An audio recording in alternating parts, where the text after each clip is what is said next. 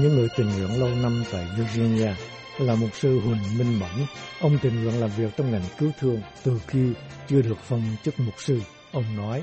Tôi nhìn thấy cái bảng họ để là cần volunteer để trên đường đó, ở mấy trạm cứu hỏa đó. Khoảng đó thì khoảng năm 1993, ờ, lúc đó mọi sự thì cũng đã ổn định rồi. Sau khi đi tị nạn thì thấy là bây giờ mình ờ, có được cái ờ, cuộc sống thoải mái như vậy thì mình nên nghĩ tới chuyện là phải làm một cái gì đó để gọi là đền đáp lại cái công ơn của chính phủ và dân chúng Hoa Kỳ đã mở rộng vòng tay đón chào mình lúc mình là một người đi tị nạn cộng sản. Tôi đến hỏi thăm và ghi tên, rồi sau đó thì được đưa đi huấn luyện. Sau khi huấn luyện xong thì tôi phục vụ cho trạm cứu thương ở thành phố Sterling thuộc Loudoun County. Một sư Mẫn cho biết thêm là lúc đó ông làm về điện tử không biết gì về cứu thương cả. Nhưng sau khi được huấn luyện về cứu thương trong 3 tháng và được sự chỉ dẫn của các đồng nghiệp, ông hoàn tất tốt đẹp công việc được giao. Ông nói thêm về nghĩa vụ của các tình nguyện viên trong ngành cứu cấp. Mỗi một người tình nguyện phục vụ cho đơn vị cứu thương cứu hỏa phải à, cam kết là phục vụ 12 tiếng đồng hồ mỗi tuần và sau đó thì à, mỗi một tháng thì phải phục vụ thêm 24 tiếng đồng hồ cho 4 ngày cuối tuần, tức là thêm 4 tuần lễ Chủ nhật phải làm thêm Bà Lê Tống Hồng Hoa, một giáo chức hiện đã nghỉ hưu nhưng vẫn liên tục tình nguyện dạy tiếng Việt cho các em học sinh. Bà dạy tiếng Việt từ năm 1977 và hiện nay bà dạy tại trường Việt ngữ Thăng Long ở thành phố Falls Church, Bắc Virginia.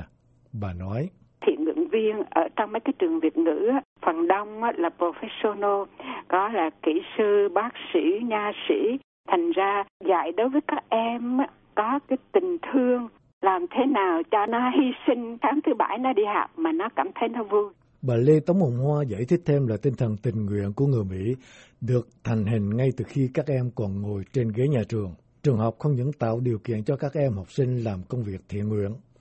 nhưng cũng khuyến khích phụ huynh học sinh thúc đẩy con em mình và ngay chính mình tình nguyện làm các công tác xã hội. Bà Hoa cho biết thêm. Trong trường tiểu học, trường trung học họ cũng kêu gọi mấy cha mẹ, mấy phụ huynh học sinh, ví dụ họ có field trip họ đi chơi thì họ cũng kêu gọi mấy người làm patron rồi họ kêu gọi mình tới trường. Hồi đó tôi cũng tới trường tôi đi làm xerox copy tôi cũng lên thư viện tôi làm. Tại vì cái đó là mấy cái trường họ kêu gọi họ gửi thơ về nhà cho con mình đem về. Thì những người ở đây mình ở đây mình ý thức được mình làm. Còn ở bên Việt Nam á tôi thấy không có cái chuyện đó. Em Bảo Ngọc năm nay 15 tuổi, tình nguyện làm cho thư viện. Lúc em còn nhỏ, giải thích về lý do em trở thành một tình nguyện viên. Trước tiên thì con đi làm tình nguyện viên để như con hoàn thành yêu cầu của nhà trường học là học sinh trung học cần phải có giờ làm việc đi làm tình nguyện trong năm học và con cũng có mục đích để đi chuẩn bị khi nộp đơn vào đại học. Hoặc việc làm thì họ cũng có đòi hỏi học sinh là phải có kinh nghiệm làm công tác xã hội thì mình mới nhận được thêm điểm phụ trội vào trường đại học hay nhận học bổng của trường hơn những các bạn không có làm. Và nếu sau này con có nhận được học bổng thì bố mẹ con sẽ bớt lo về việc trả mức học phí cao và ngoài ra đó thì bố mẹ và ông bà của con cũng luôn khuyến khích con giúp đỡ mọi người xung quanh tức là bất cứ khi nào con có cơ hội làm việc hữu ích, thay vì ở nhà xem phim hoặc chơi game trên điện thoại Em Bảo Ngọc nói tiếp và ông bà và bố mẹ con cũng luôn muốn con đi làm thiện, việc thiện cho những công tác xã hội để trọ lòng biết ơn đến đất nước Mỹ đã cưu mang gia đình của con tị nạn cộng sản và cho họ cơ hội để có một cuộc sống mới trên đất nước tự do này và vì vậy con mới có được ngày hôm nay. Em Bảo Ngọc cho biết, ngoài việc làm thiện nguyện tại thư viện Thomas Jefferson ở Falls Church, em còn đến Ballet Crossroads để phục vụ cơm trưa cho những người vô gia cư. Bà Lý Kim Hà, cựu nhân viên Sở Xã hội quận Fairfax, vùng Bắc tiểu bang Virginia, cho biết việc kêu gọi tình nguyện viên để phục vụ cho các chương trình xã hội giúp cộng đồng Việt Nam gặp nhiều khó khăn. Bà Lý Kim Hà nêu lên trường hợp chương trình Meals on Wheels đưa thức ăn đến tận nhà cho những người neo đơn. trong rất nhiều năm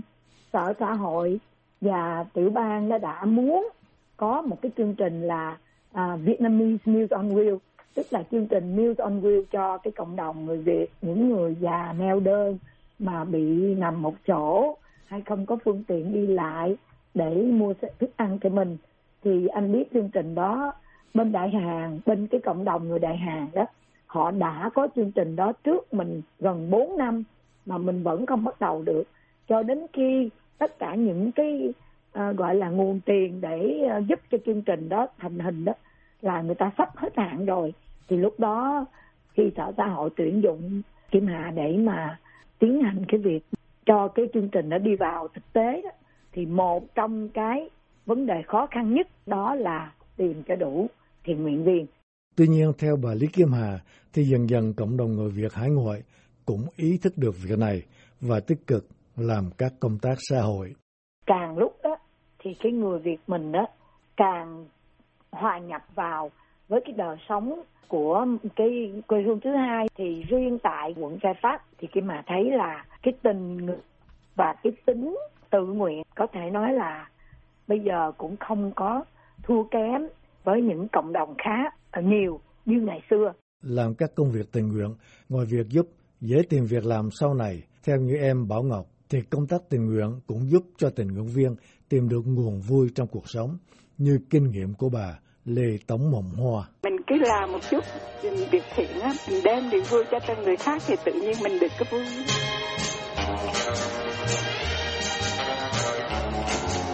Chuyên mục câu chuyện nước Mỹ tuần này xin được kết thúc ở đây.